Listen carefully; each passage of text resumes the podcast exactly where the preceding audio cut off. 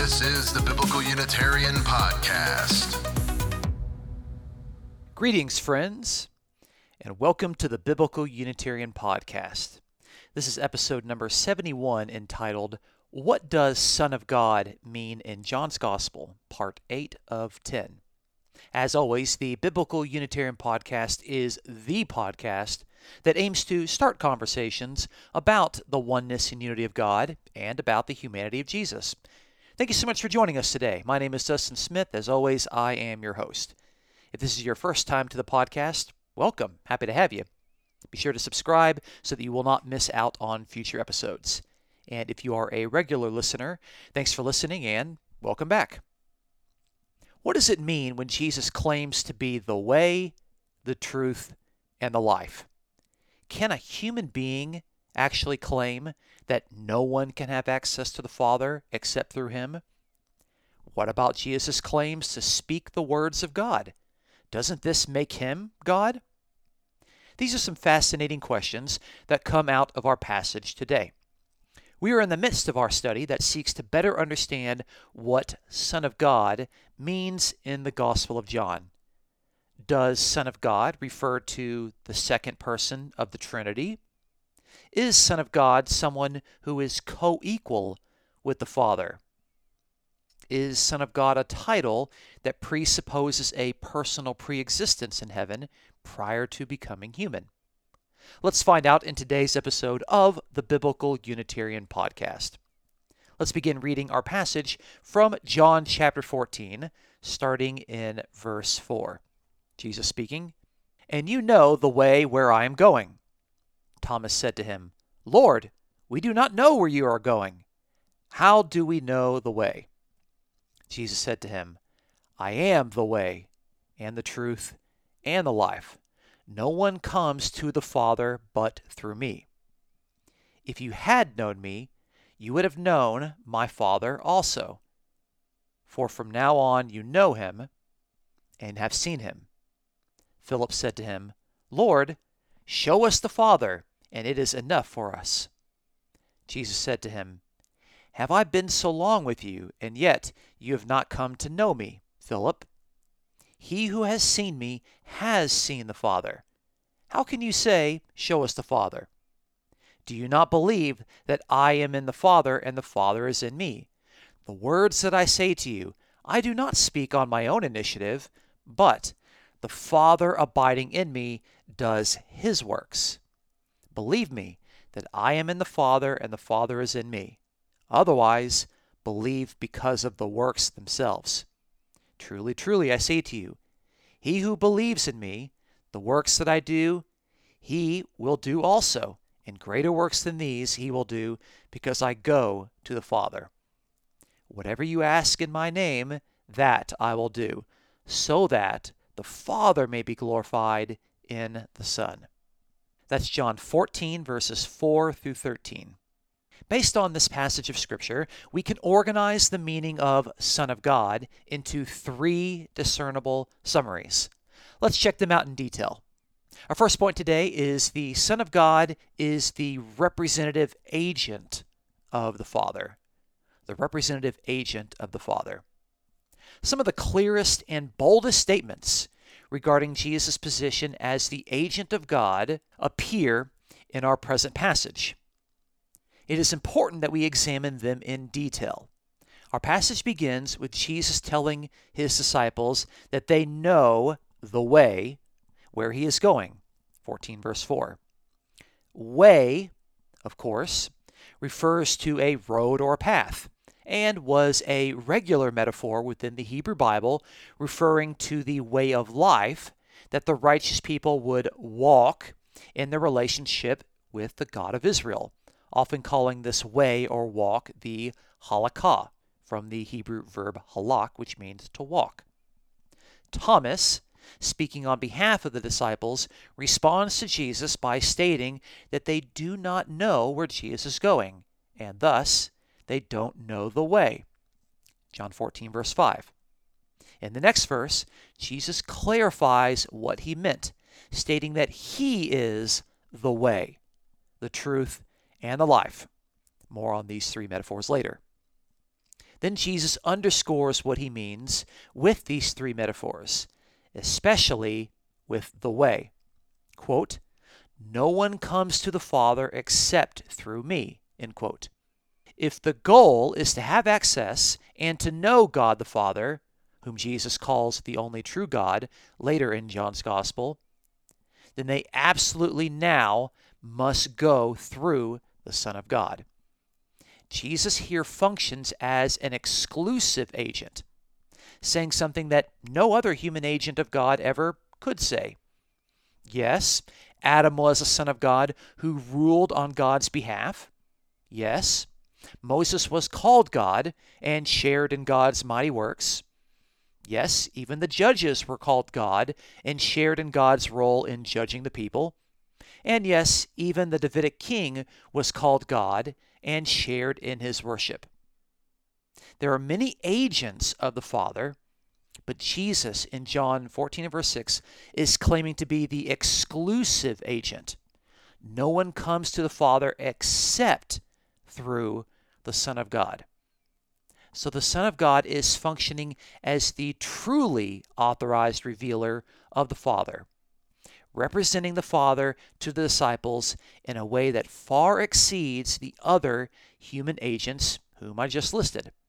So, this is an exalted thing to say about the Son of God, but it doesn't suggest that the Son of God is co equal to the Father.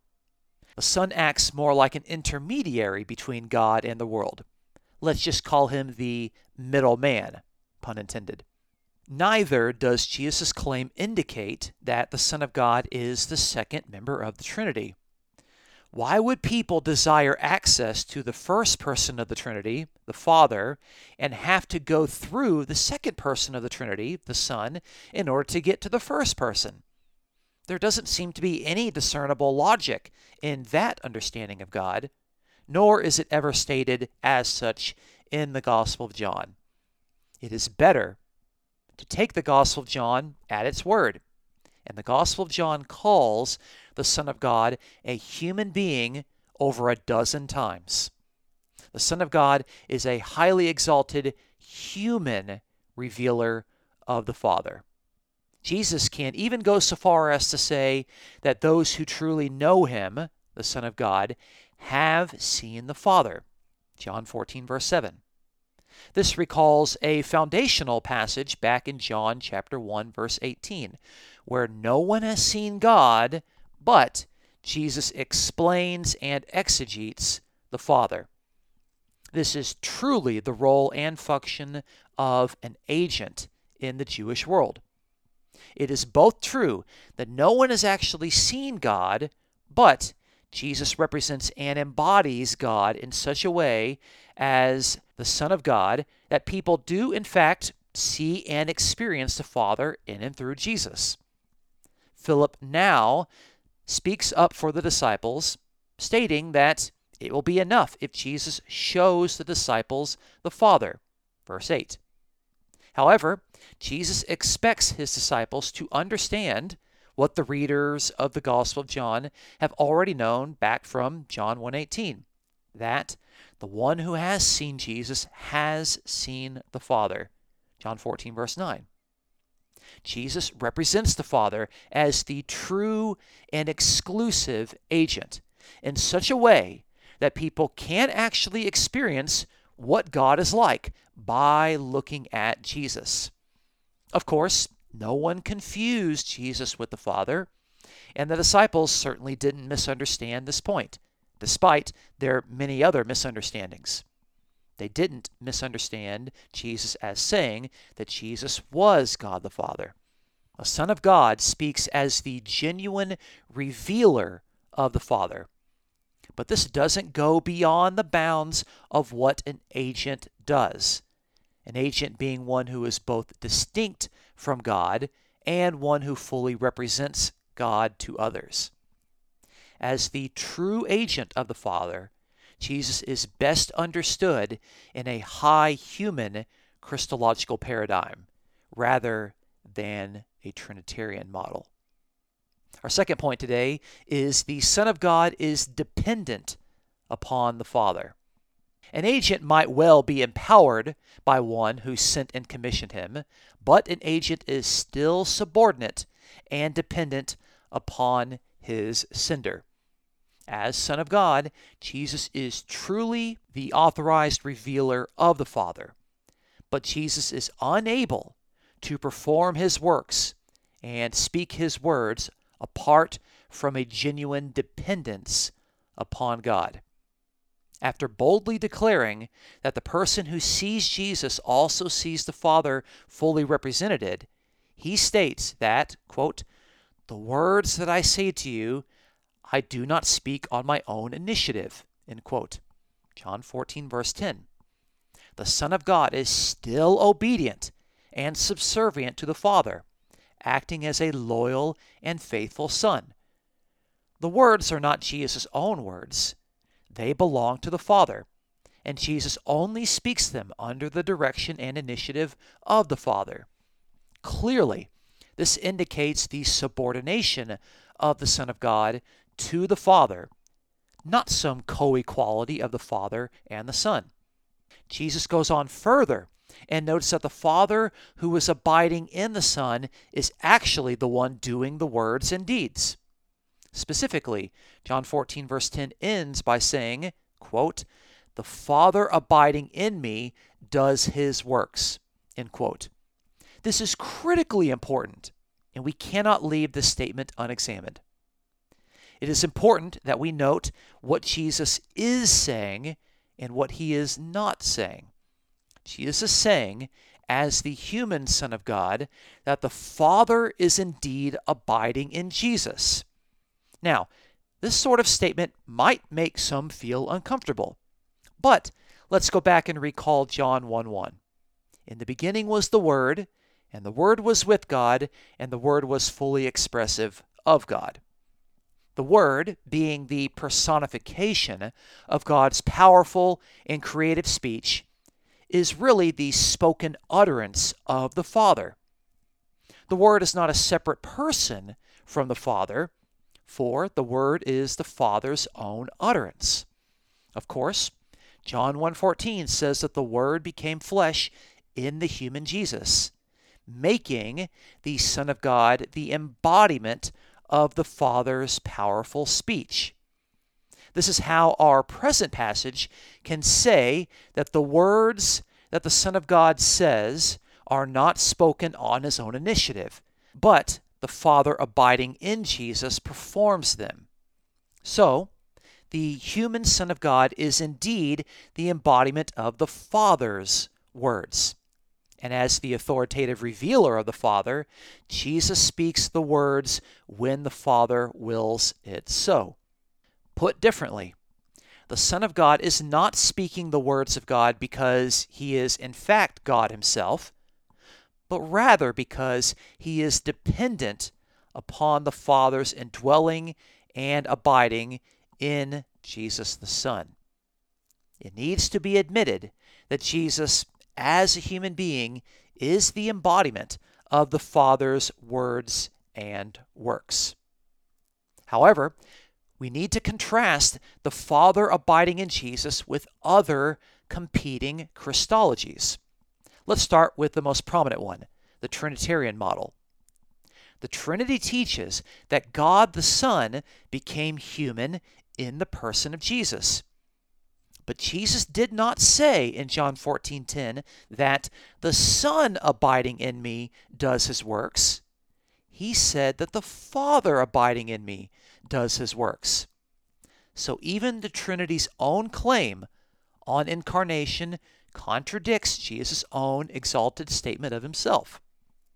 We can also look at the Arian Christology belonging to the Jehovah's Witnesses, where they regard Jesus as the embodiment of Michael the Archangel. But Jesus didn't say that Michael the Archangel abiding in me does his works. Jesus said that the Father abiding in me does his works. What does this mean for Son of God and what Son of God means in the Gospel of John, it indicates that the Son of God speaks and performs the words and deeds of the Father because the Father abides in Jesus. This does not take away from the Son of God's humanity.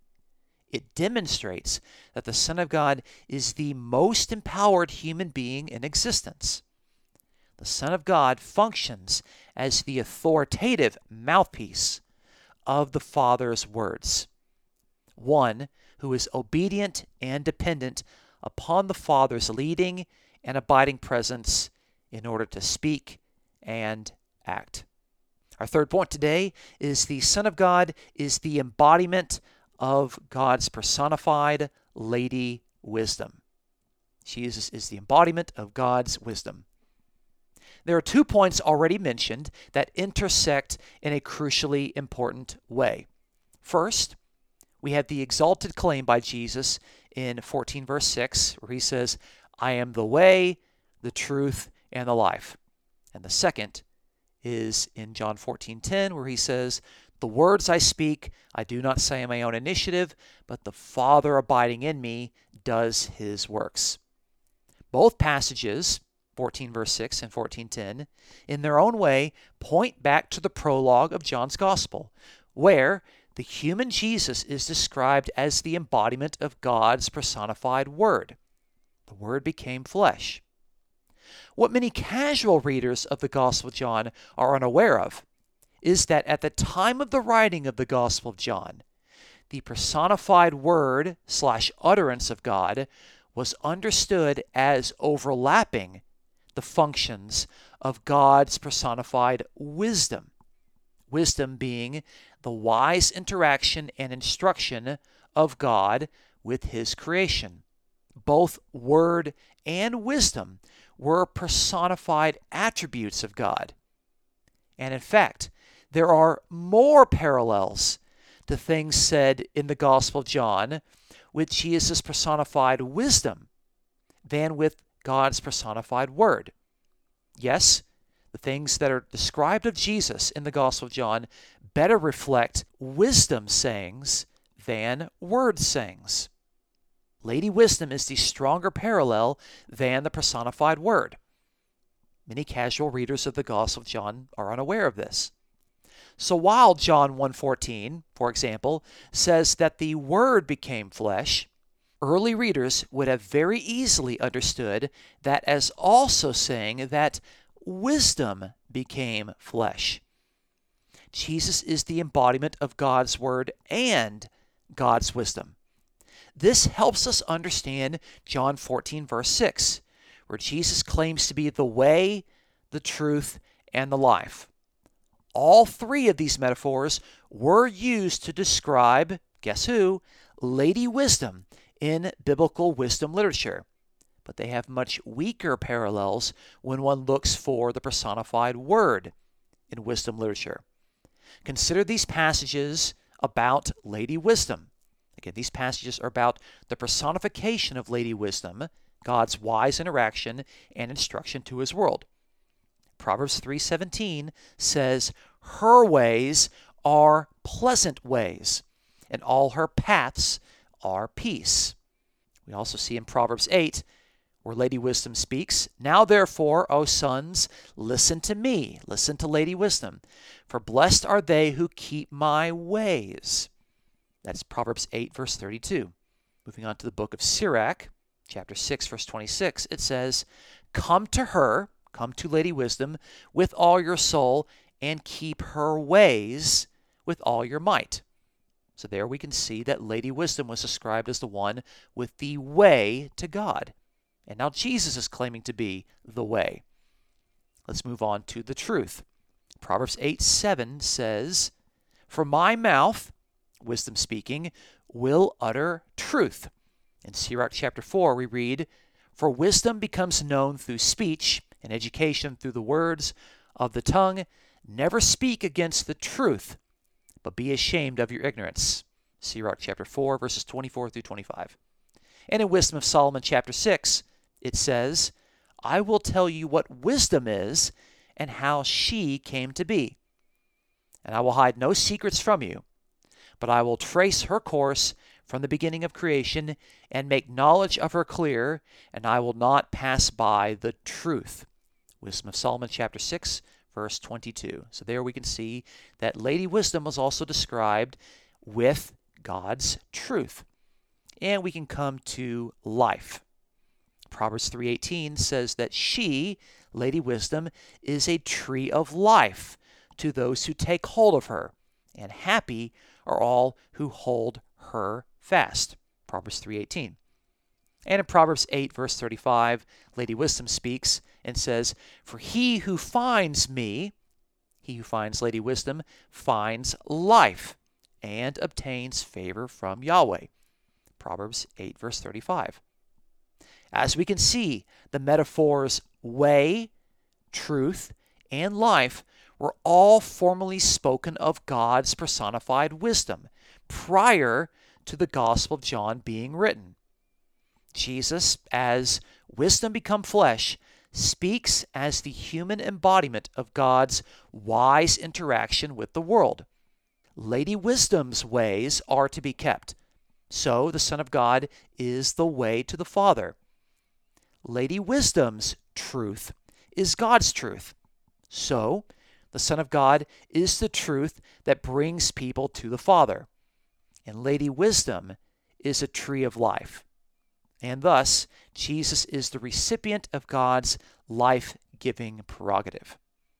Jesus says all the things Lady Wisdom said because he is the embodiment of Lady Wisdom, or wisdom become flesh. Some of these points were hinted earlier in the prologue, like John chapter 1 and verse 4, where it says, In him was life, in John 1.14, where the word became flesh the one who is full of grace and truth. So there we have life and truth. And many other references to Jesus being the embodiment of Lady Wisdom are scattered throughout the Gospel of John. But John 14, verse 6 is best understood, in my opinion, as the Son of God speaking as the embodiment of God's personified wisdom. What does it mean for the identity of the Son of God to say these things? Well, since Lady Wisdom was a personification in the passages we looked at, Proverbs, Sirach, and Wisdom of Solomon, and not actually a person distinct from God, then this does not point to a literal preexistence with God in heaven prior to his birth. It points rather to an exalted status of the Son of God Others before Jesus were regarded in Judaism as the embodiment of Lady Wisdom, such as the obedient women in Proverbs 31, Simon the high priest in the book of Sirach, and Sarah, Abraham's wife, in the writings of Philo. Nobody thought that these people were co equal with the Father or additional persons within the Godhead. They were human beings living out wisdom's teachings which were the very teachings of God. So, Jesus is the Son of God who is the locus of God's wisdom and God's words, but doing so as a genuine human being. In conclusion, we have observed that John chapter 14 says much about Jesus as Son of God in his relationship to the Father. In fact, one cannot understand what Son of God means in the Gospel of John without clearing up the Son's relationship with the Father. First, we noted that the Son of God acted as the exclusive agent of the Father, revealing the Father truly and authentically. No one can access the Father without experiencing the Son of God.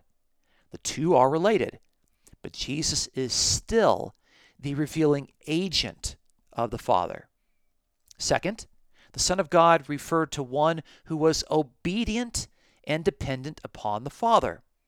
The Father abiding in Jesus speaks his words through the Son, as well as performs the Father's own deeds. Jesus is a willing and obedient human vessel. In his obedience, the Son of God demonstrates his subordination to God the Father. Lastly, we saw that the Son of God's claims to be the way, the truth, and the life derived from statements made by Lady Wisdom, God's personified wise interaction with the world. Jesus is what we might call wisdom become flesh, the climactic human embodiment of God's wise words and actions. But Lady Wisdom is a personification, not a separate person from God. So, being the embodiment of wisdom does not suggest or hint at any personal preexistence of the Son of God. Rather, Jesus is at the end of a line of other human beings described as Lady Wisdom's embodiment in Judaism. Acting as an agent, a dependent son, and as the human embodiment of God's personified wisdom, Jesus fits best into a high human Christology rather than a Trinitarian or Arian Christology. Please look forward to the following two episodes where we will wrap up our study on what Son of God means in the Gospel of John. And if you think this podcast might speak truth in the lives of your friends, please feel free to share it. If you enjoy the Biblical Unitarian podcast, please consider supporting us. You can check out this episode description or the attached Google document for a PayPal link. Thank you so much for listening to us today. Again, my name is Dustin Smith. Until next time, you folks take care.